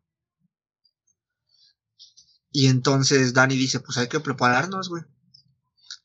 Y hacen, gracias a su forma en la que Abra puede... A ellos le llaman desplegar, güey, o doblarse. Hace como que su presencia se sienta en un lugar donde ella quiera. Y entonces el papá y este Danny van montados en el tren hacia el área de picnic, y entonces Danny lleva un peluche, el peluche favorito de Abra, y Abra está en la y Abra se mete en el cuerpo de Danny, y Danny empieza a platicar con su papá, y la presencia de Abra se siente donde está Danny, ¿no? ¿Hasta ahí todo bien? Se viene el cierre. Ya se viene lo bueno, se vienen los putazos. Eso es importante. Abra le pregunta a su papá qué le pasó a su abuela, güey. No a Concetta, que es la bisabuela, sino a la abuela, la mamá de su mamá, güey. Ajá. La hija de Concetta. Se llama Sandra, güey. Ella dice que que murió muy joven, murió en un choque, y que se embarazó de un profesor, güey. A los meses murió en un choque, y Concetta se quedó cuidando a la mamá de Abra, güey. Vale, ahí se deja esa madre, ¿no? Abra, antes de que haga eso, al decir eso, como que, ¡ay! Pues le sorprende, ¿no? Y pierde como que la presencia, bueno, pierde su concentración, y Barry el Chino dice, güey, estoy sintiendo a Abra en dos lugares diferentes. Y dice, pues nosotros cuatro vamos hacia donde se siente más fuerte, y Papá Cuervo se va hacia donde está la verdadera Abra. Abra está en su casa, güey. Y entonces van, y ya llegan los cuatro, y empieza la balacera. Pum, pum, pum, pum, se pum, armaron pum. Los pinches chingadazos. Sí, ultraviolento, güey. Y putazos más, putazos menos. Ganan los buenos, se mueren los malos. Pero en ese momento Abra grita en putiza, no está Papá Cuervo, güey. Y Danny se queda como de santa madre de Dios, ¿cómo que no está Papá Cuervo? Y en eso ya no puedo ir a Abra, güey. Ajá. ¿Por qué? Porque la drogan. Ven que Billy Freeman está en la camioneta, y Papá Cuervo droga también a Billy Freeman. Va con sus jeringas drogando a toda la gente. Secuestra a Billy, secuestra a Abra y se van. Y aparte de que Abra está muy drogada y no pudo usar sus poderes, güey. Le dice, si tú intentas hacer algo, hija de perra, yo balaceo a este señor. Y Abra dice, no, pues te quierisin, ¿no?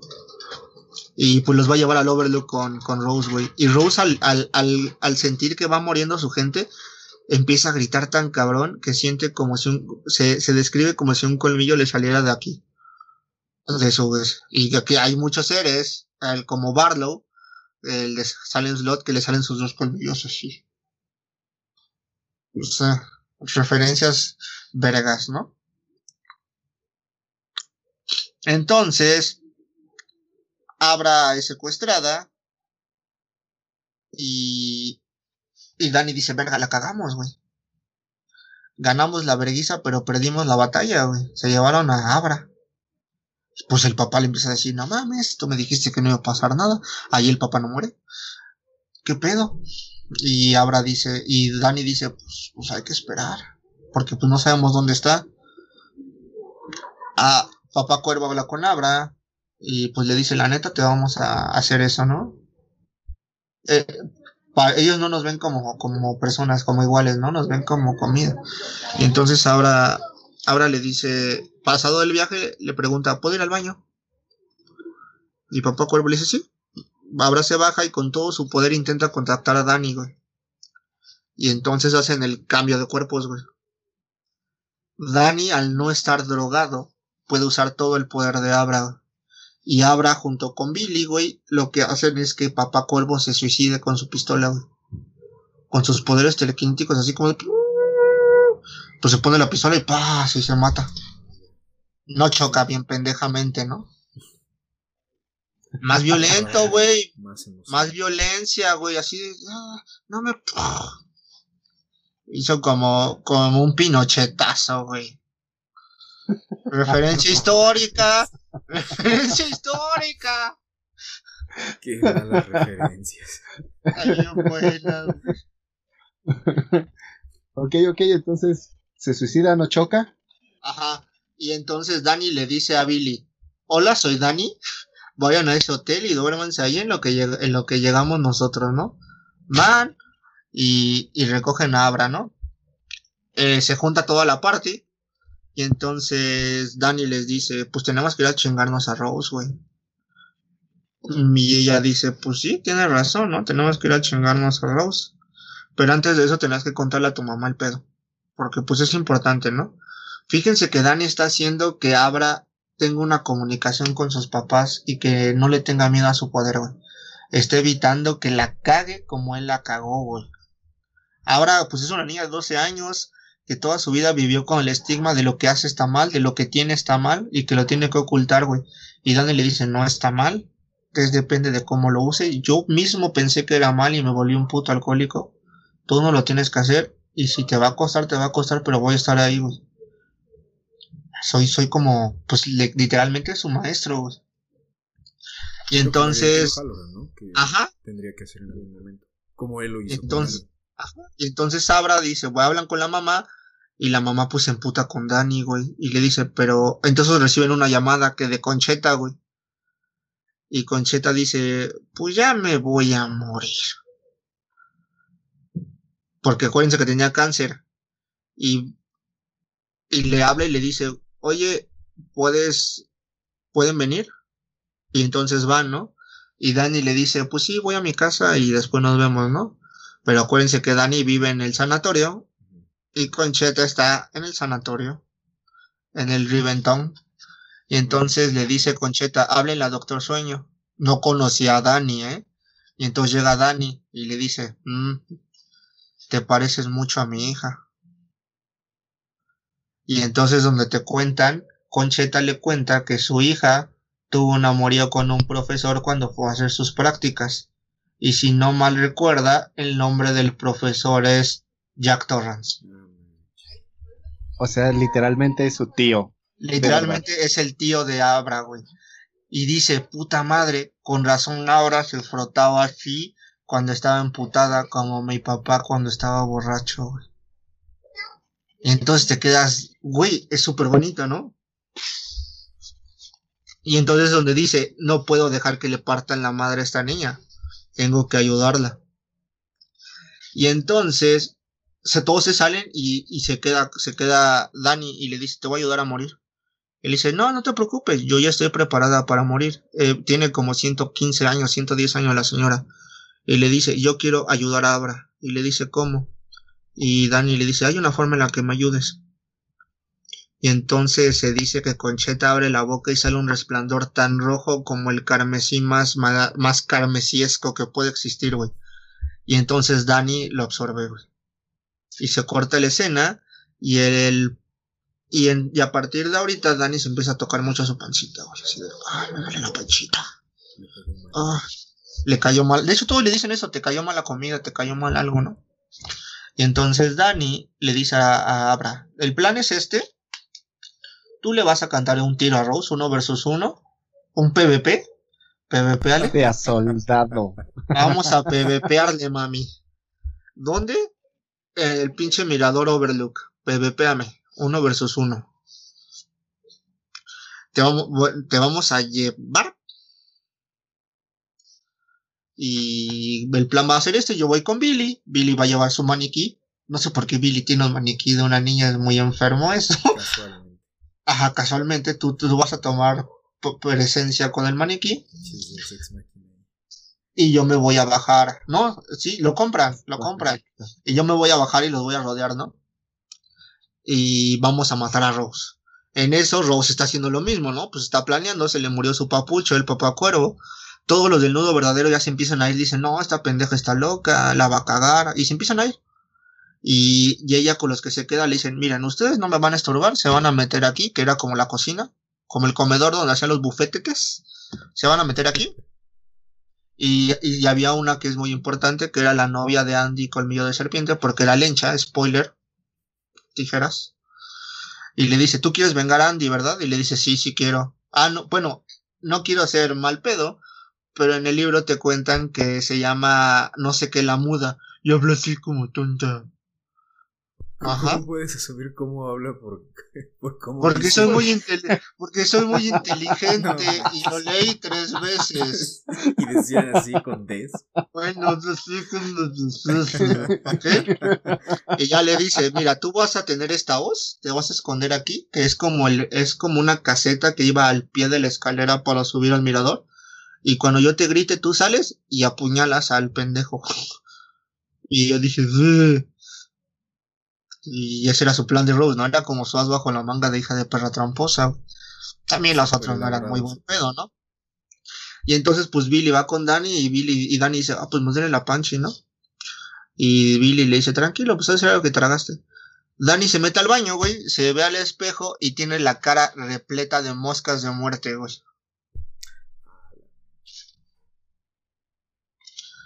Y dices, verga, güey, ¿no? O sea, las moscas solo las ve él. Ajá, okay. Y las puede ver sobre él. De hecho, cuando su mamá estaba grande, antes de morir, Danny no se acercaba a su mamá. También por ese pedo tuvo, porque la veía llena de moscas de muerte por el cáncer, güey. Yeah, no quería estar ahí. Y su mamá murió, pues, triste, ¿no? Porque, ay, mi hijo me tiene asquito, güey. Eso está bien culero, la verdad. Pero bueno. Y entonces... Danny, que ahora se dedica a ayudar a que la gente muera en paz, ¿no? No pudo estar ajá, que está muy verdad, güey. También quería muchísimo. Ajá, porque ahora ya puede, ya descubrió que no solo con alcohol, güey, sino con 2 huevos y voluntad, güey, puede lograr las cosas. Enfrentarse a sus pedos, que es lo que yo dije, no encerrarlos, güey. Y es una referencia a las cajas, güey. En eso... Danny encerró a muchas cosas en sus cajas, ¿no? A todos los fantasmas del Overlook que los acosaban, él los encerraba, ¿no? Llenaba como su colección con sus Pokémones. Y entonces llegan al Overlook, güey. El Billy llega y le dice, mira, aquí está Abra, ¿no? Esta muñeca que ves aquí es Abra. Y pues Rose siente la presencia, güey. Y entonces Danny hace la 13-14 y se mete a donde estaban todos los de Nudo Verdadero, a la cocina, güey. Y entonces es una escena bien cabrona porque dice, y entonces Danny abre todas sus cajas de seguridad, güey. Y todos los fantasmas del Overlook salen, güey. Pero una cosa en especial sale, que es el vapor de Concetta, güey. Un vapor rojo lleno de cáncer, güey. Y mata a todos, güey, a la vez. ¡Pum! Como Danny es grande y ya no puede hacer sus cajas bien, sus cajas tenían fugas. Y si lo hubieras retenido un poco más, güey, él mismo se hubiera provocado cáncer. Y entonces mata a todos, ¿no? Y nada más, de hecho, el espíritu del Overlook que se come solo es a Macy y al ¿cómo se llama? Al pinche, al líder, güey, del Overlook, güey, ¿cómo se llamaba? No me acuerdo, pero no es Ullman, es el otro, güey. ¿Vale? Danny ya mató a todos y va a enfrentar a Rose, güey. Pero esta Abra va con él como en una presencia, güey. Y entonces Rose le dice, estás de la verga, empiezan a enfrentarse. Empiezan a enfrentarse como con poderes psíquicos, ¿no? Rose hace su pinche grito, güey, para que la muda salga y acuchilla a Danny por la espalda.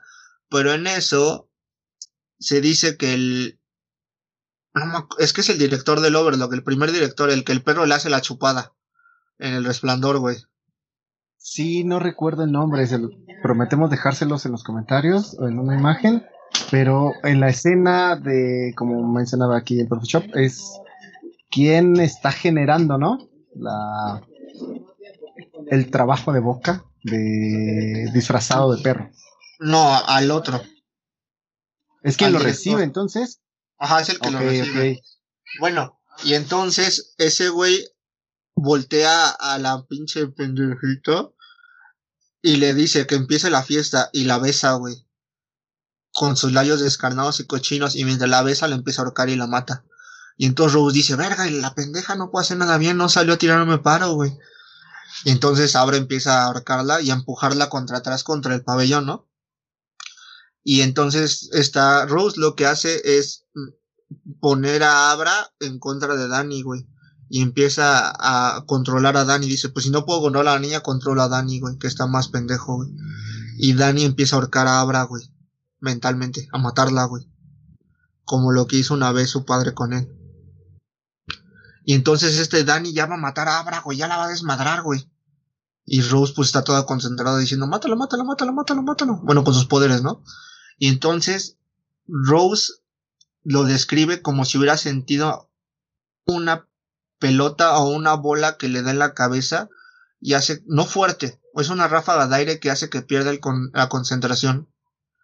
Y con eso Danny se libera y le dice a Abra, perdóname.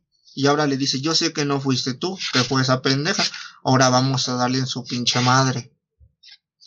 Y en eso Billy choca con el pabellón, aún así hace que la pinche Rose se tambalee más, y entre Abra y Danny con sus poderes psíquicos le empujan y se cae, y la tiran del pabellón, se cae y se rompe la cabeza y la ven ciclar. Cuando los güeyes del Nudo Verdadero mueren, empiezan a ciclar, como que se empiezan a volver transparentes, y nada más se queda su ropa. Y muere Rose, güey, la matan así.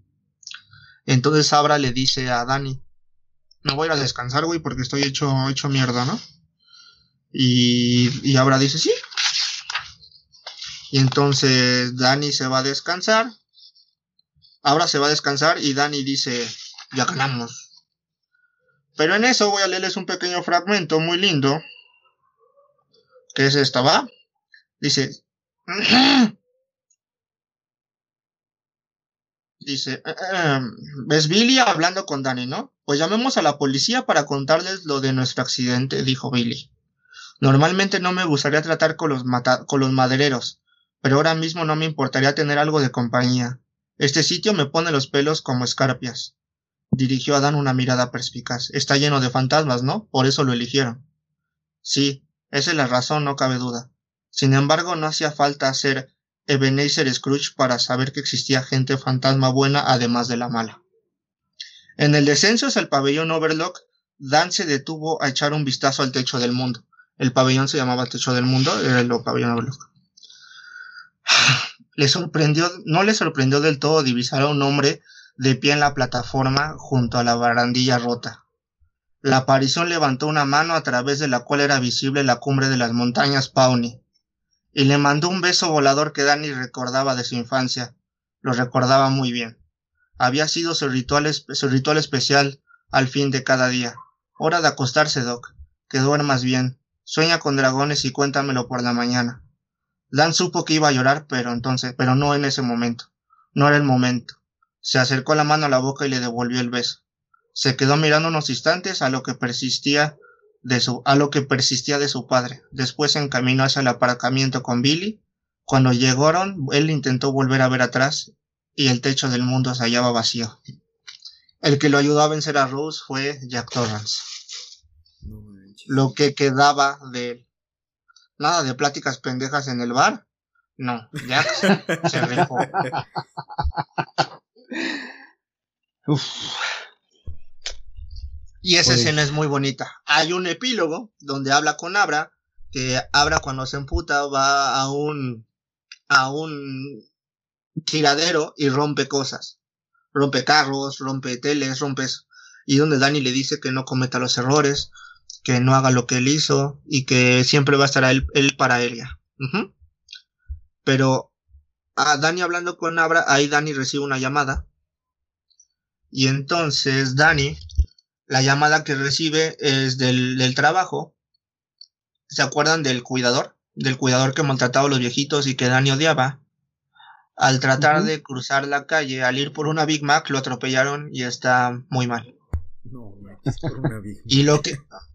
Sí, te lo dicen que es por una Big Mac. Muerto por McDonald's. Sí, muertes, mil formas de morir. Y entonces, lo único que él pide es ver a Doctor Sueño, porque el gato se subió a su cama. Y entonces habla, güey. Habla con Danny y le dice que tiene mucho miedo. Y Danny lo ayuda a morir, güey. Pero bien bonito, güey. Y le dice, tengo miedo por mi perro que vive en mi casa. ¿Quién lo va a cuidar? Y Danny le dice, tengo una sobrina que te apuesto que lo va a querer mucho y le va a dar todo el amor. Y entonces el güey le dice, por favor, no te vayas, quédate conmigo. Y Danny le dice, sí, voy a estar contigo hasta que te duermas. Y así acaba el libro de Doctor Sueño, güey. Con Perdona tu pasado, güey, enfrenta tu presente y no guardes rencor y adelante, güey. Y lloré como perra, güey.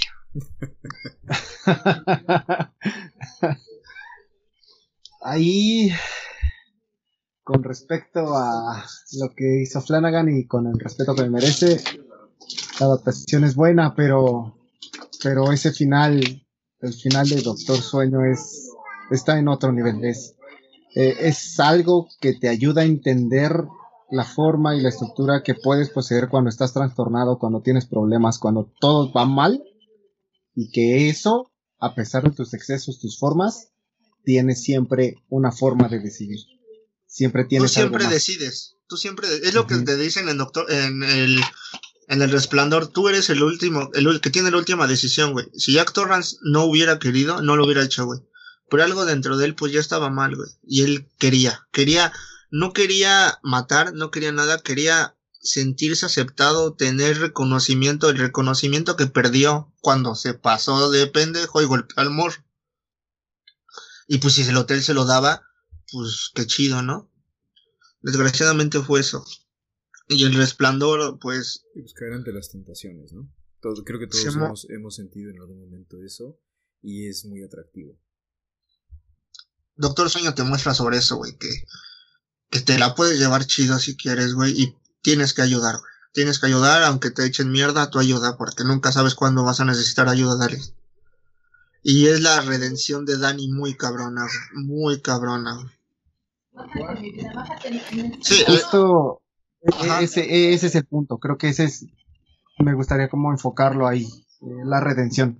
Al final la redención de Danny Torrance es completa. Porque tiene que volver a hacer su camino, tiene que volver a tener el contacto con todo lo que siempre bloqueó, negar todo lo que siempre hizo y ayudar con todo eso, con todo y su pérdida, ¿no? Es difícil, la verdad, poder tener un punto de comparación cercano a este final y el final que ofrece Flanagan en Doctor Sleep. La adaptación, aunque digo... El mejor esfuerzo que yo creo que se pudo hacer sería por lo menos honrar el final de El Resplandor, que es una forma, creo, muy real y al mismo tiempo muy sentiente de poder tributear y al mismo tiempo respetar.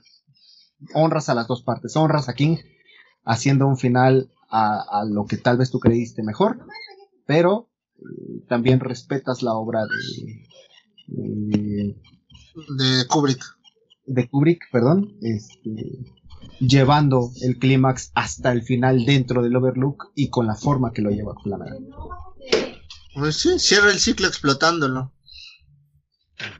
Al final también es una interpretación distinta, ¿no? Como decías, pues al ser una secuela de la película era complicado que tomar algunos elementos que se habían omitido del libro y con tantos cambios que hubo en la película de los 70, ¿no? Entonces, yo también coincido con Adolfo, por lo que nos contaste del libro del Resplandor y lo que se ve al final. O sea, yo cuando la estaba viendo era como, oye, esto es lo que se supone que debe haber pasado en el libro, ¿no? Entonces, se me hizo un buen detalle. Sí, entiendo ahora que la adaptación es muy distinta, el sentido tal vez es un tanto distinto, pero sí se queda, creo que con los elementos básicos, ¿no? Al menos por lo que nos estuvieron platicando, va muy apegada en muchas cosas la película. Evidentemente hay cosas que tiene que omitir por cuestión de tiempo, por cuestión incluso de sentido en el corto periodo que tiene que reproducir toda esa historia, ¿no? Pues la película técnicamente hasta que Abra va con Danny al hotel, güey, hasta ahí es un 90% pegada al libro, güey. Es muy buena. Me gustó demasiado cómo adaptan lo de Hallorann, de cómo le enseñan lo de las cajas a Danny, güey. Pues lo ve como un muerto, güey. Eso está muy chingón. Güey. De hecho, por ejemplo, hay una escena muy marcada que es cuando muestra sus cajas antes de que las abra. Digo, no les vamos a spoilerear el final de la película para que vayan a verla. El fondo y donde están las cajas es el laberinto nevando, ¿no? Entonces, obviamente, Hay muchos easter eggs por ahí. La oficina donde lo contratan es prácticamente idéntica a la oficina donde contratan a su papá de Ullman. Los factores que él va encontrando alrededor de cuando llega a la casa, y cuando ve a Tony, cuando él va recorriendo y ve el vapor de los demás, cuando se están muriendo. Hay varios factores que obviamente se notan mucho más si los entiendes o los cachas cuando lees el libro, pero que también te llaman la atención a pesar de que no hayas leído el libro. O sea, son puntos que yo creo que Flanagan sí supo explotar muchísimo y supo adaptar y al final enriquecer, ¿no? Como yo creo que debiese de validar o de ayudar con Doctor Sueño. Claro. Sí, a mí en lo general la película me pareció bastante buena. Entiendo la riqueza del libro, de los elementos que toca, que evidentemente no pueden ser expresados en la otra obra, pero pues sí vale mucho la pena explorar ambas obras, que si bien una está basada en la otra, tienen sus particularidades, ¿no? Lo más es que técnicamente lo del laberinto hacen el juego con El Resplandor, güey, que en El Resplandor el laberinto es como la mente, güey, y por eso pierden a Jack Torrance en el laberinto, lo pierden en su mente, sí, pierden sus pensamientos. Y pues Danny hace ese como que trucazo, ¿no? Sí está bien el final es como... sí, pero pues Doctor Sueño se puede leer como una novela homónima, como todo lo de King, ¿no? Todo lo de King se puede leer como novela homónima, novela punto y aparte, pero si leíste del Resplandor es 20 veces mejor, güey. Simplemente lo final de cuando ve a Jack Torrance y Jack Torrance le manda el beso y lo salva, güey, te destruye, güey, te destruye todo, güey, te destruye todo. Yo lloré, güey, lloré. Muy cabrón, güey. Es una redención incluso para Jack, ¿no? Sí. Exacto. El final de la película, sí son muchos easter eggs de todo lo que pasa en el Overlook. De hecho, algo que no dijimos es que el hotel del Overlook, si no mal recuerdo, los planos en la cinta original los hacen de la forma tan rara de que cuando tú tratas de pasar los planos como te los muestran a una hoja, no concuerdan. Lo hacen como para marearte a ti mismo, güey, para jugar con tu mente. Eso es muy bueno. También lo de que al final que salgan los fantasmas en la película, que venzan a Rose, que al final sea Danny la que quiera hacer todo eso. Es un pinche así de: ¿quieres fanservice del Resplandor? Toma, aquí está tu fanservice, atáscate, güey. ¿Te molestó que lo hubieran hecho en la original? Aquí está ya. Sí, güey. Igual, Abra dice lo mismo que dice Danny cuando es niño: tú no eres mi papá, eso es una máscara, tú eres una máscara, güey. Sí, la famosa cita del cara falsa, ¿no? Uh-huh. Pues en general una muy buena secuela, ¿no? Perfecta, güey. Sí. Me quedo con el libro, siempre me quedo con el libro. La obra original generalmente suele ser mejor. Creo que son pocos los casos en donde podríamos decir que la adaptación puede superar a la obra original, y seguramente tocaremos eso en algún momento. De las que me han gustado, ¿puedo decir cuál es la adaptación que me ha gustado más, güey? No. Bueno, no es cierto, Chopper. En La Niebla me ha gustado más la adaptación, güey, aunque el final dicen que es estúpido, el final se me hace hermoso, güey, de la película de La Niebla. La de La Ventana Secreta al Jardín Secreto con Papi Johnny Depp, el final de la película es muy buena, a diferencia del libro, güey. Y ya, todas las demás son taquitas. Dicen que es muy buena la redención de Shrun's, no sé cómo, no la he visto, güey. Esa película en IMDb, en la base de datos de cine de internet, está calificada como la mejor película de la historia. Yo no creo que lo sea, aunque sí es una muy buena película. Pues Stephen King dice que la película adaptación que más le ha gustado es La Milla Verde. Y esperen su capítulo de La Milla Verde también, por cierto. No me gusta tanto. Aunque no le gusta el Chopper. It, parte 1. Me gustó muchísimo, güey. Me gustó muchísimo. Sí siento que era importante lo del rito de Chut, pero me gusta cómo lo vencen los niños, a putazos, como un niño pelearía, jalando pelos, mordiendo y dando patadas. Eso me gustó mucho. Sí. Y cómo vencen a It, con su miedo, con su propio veneno. Así es como Danny vence a los pendejos del nudo verdadero, dándoles cáncer. Pues por mí sería todo. Si tienen el tiempo, léanlo. Sí es un putazo de libro. Es uno de los últimos, si no es que el último libro de Stephen King. No, el último libro de Stephen King ahorita que sacó se llama If It Bleeds. Si eso sangra. Ajá, si eso sangra, y tiene un gatito muy bonito. Eso es como una recopilación de cuentos. Sacó otro nuevo que apenas va a imprimir. Técnicamente el más nuevo que ha sacado. ¡Ay, otra vez se me cayó todo! Es este. Es el del Instituto Top. Ah, ok.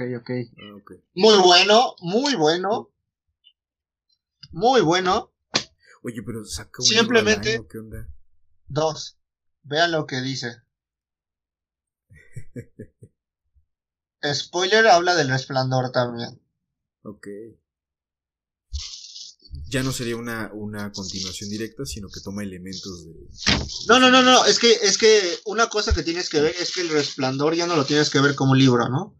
El resplandor, a partir de ahorita, lo vamos a ver como el poder, o en sí el resplandor es lo que llaman en la Torre Oscura como el K. Es la fuerza del bien que se opone al mal.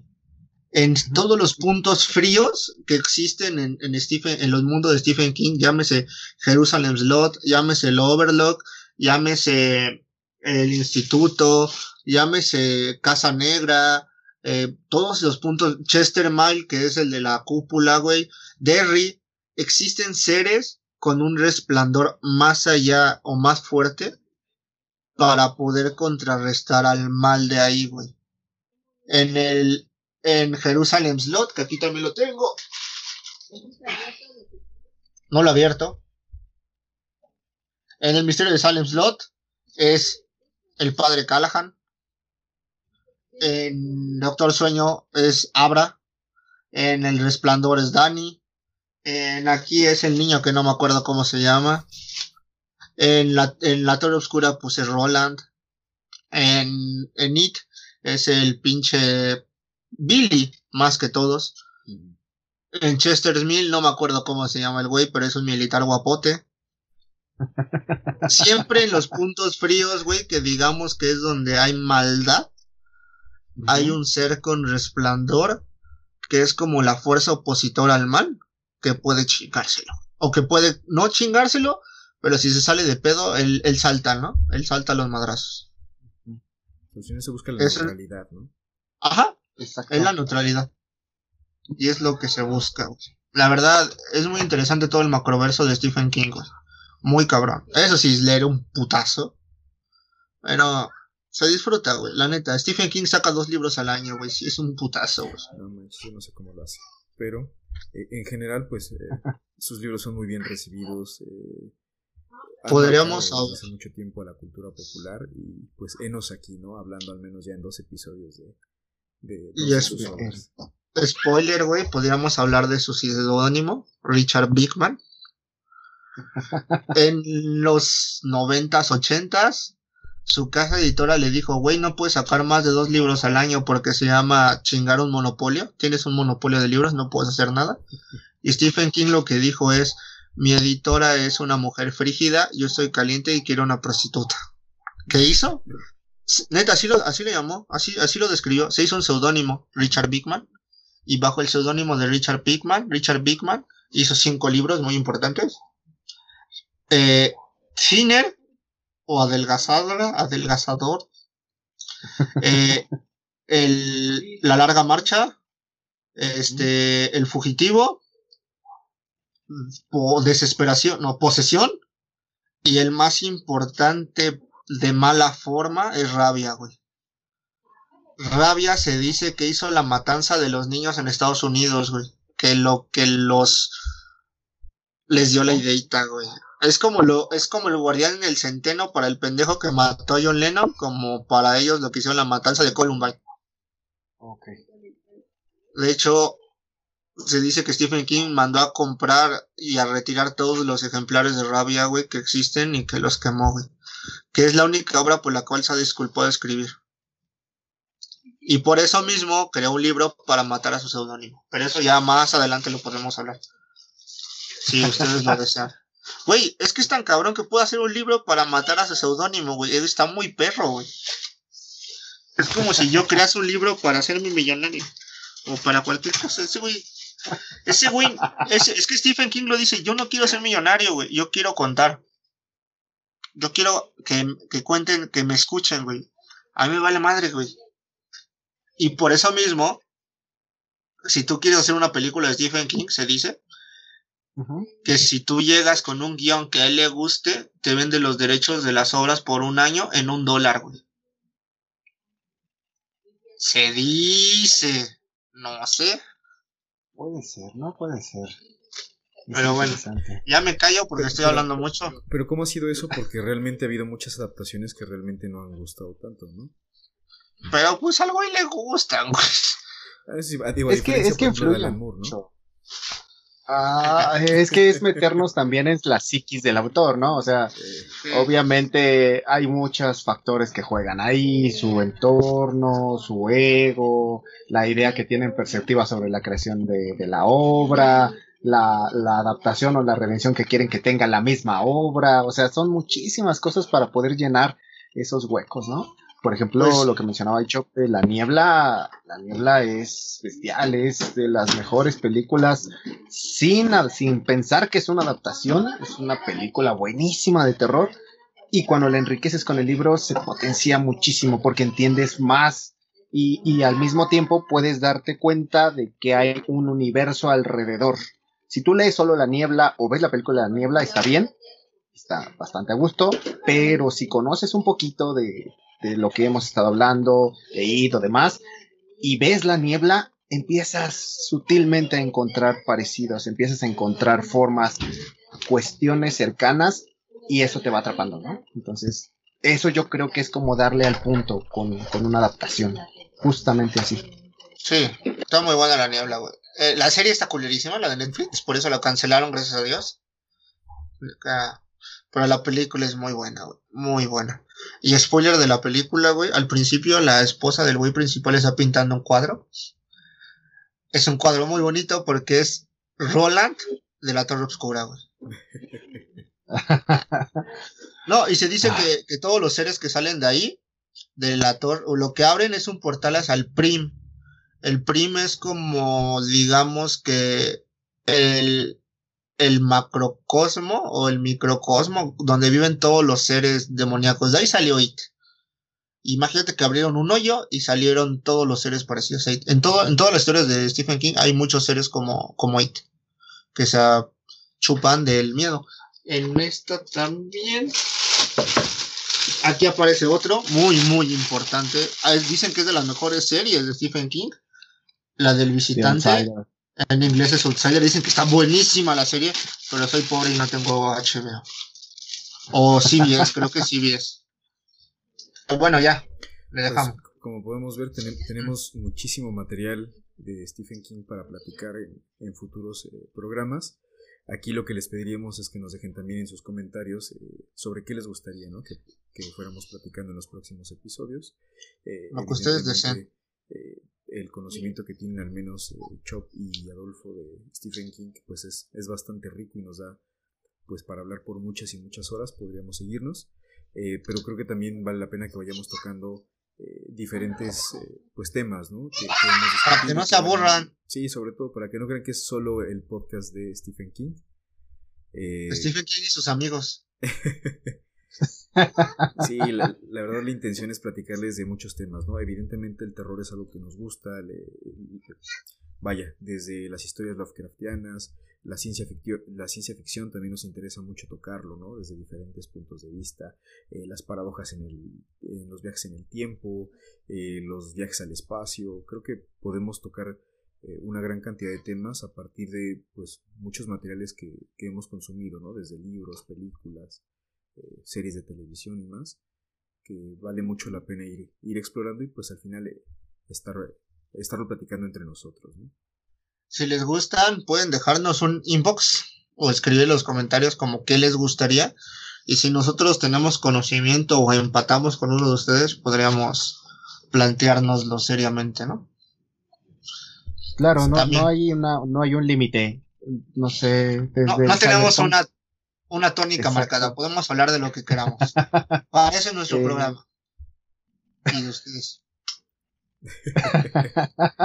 A quien no está viendo a Chopper, acaba de mandar un besito. Entonces, no tenemos un límite sobre los temas. Podemos, como les comentaba, desde el cyberpunk, pasando pues series, animes, películas, ¿no? Hay muchísimo de dónde explotar, hay muchísimo que platicar, hay muchísimo que ver.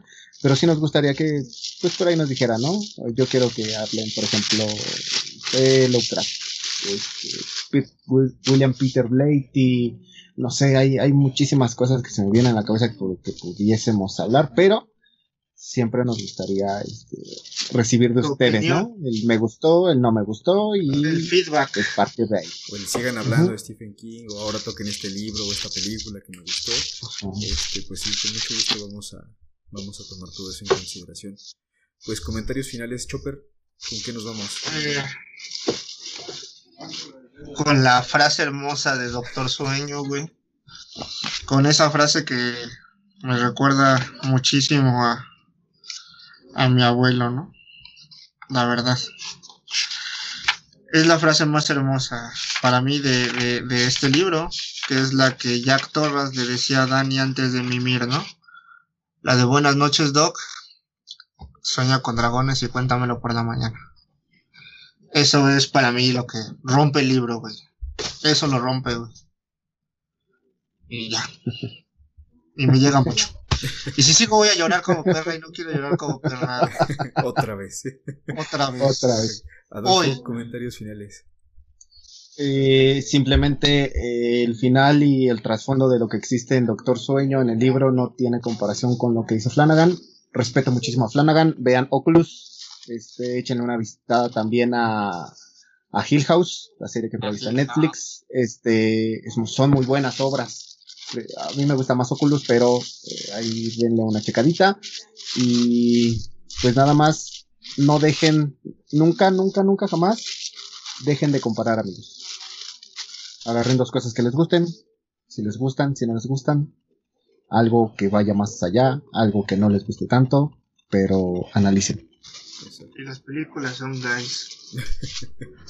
Se forma el criterio. La gente que dice veo películas porque los libros son para pobres, están pendejos. Están bien caros los libros. Pero lo valen, ¿no? Eso también es cierto. Sí, totalmente. Pues con esto nos despedimos. Les agradeceremos mucho que puedan regalarnos un me gusta, si lo pueden compartir con gente con la que piensen que pues pueden empatar las ideas o que les interesaría escucharnos. Se los agradeceríamos mucho. Nosotros vamos a seguir acá cada semana junto con el peluche de Edgar Allan Poe, de Chopper. Es Edgar Allan Poe, no Gargamel. Sí, es cierto. Preguntaban que por qué tenía a Gargamel, un peluche de Gargamel, pero no, es Edgar Allan Poe y es un cuervito, no un pingüino el que tiene en el hombro. Sí.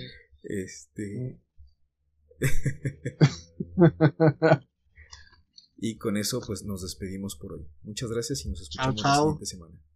Besitos. Gracias. Besitos.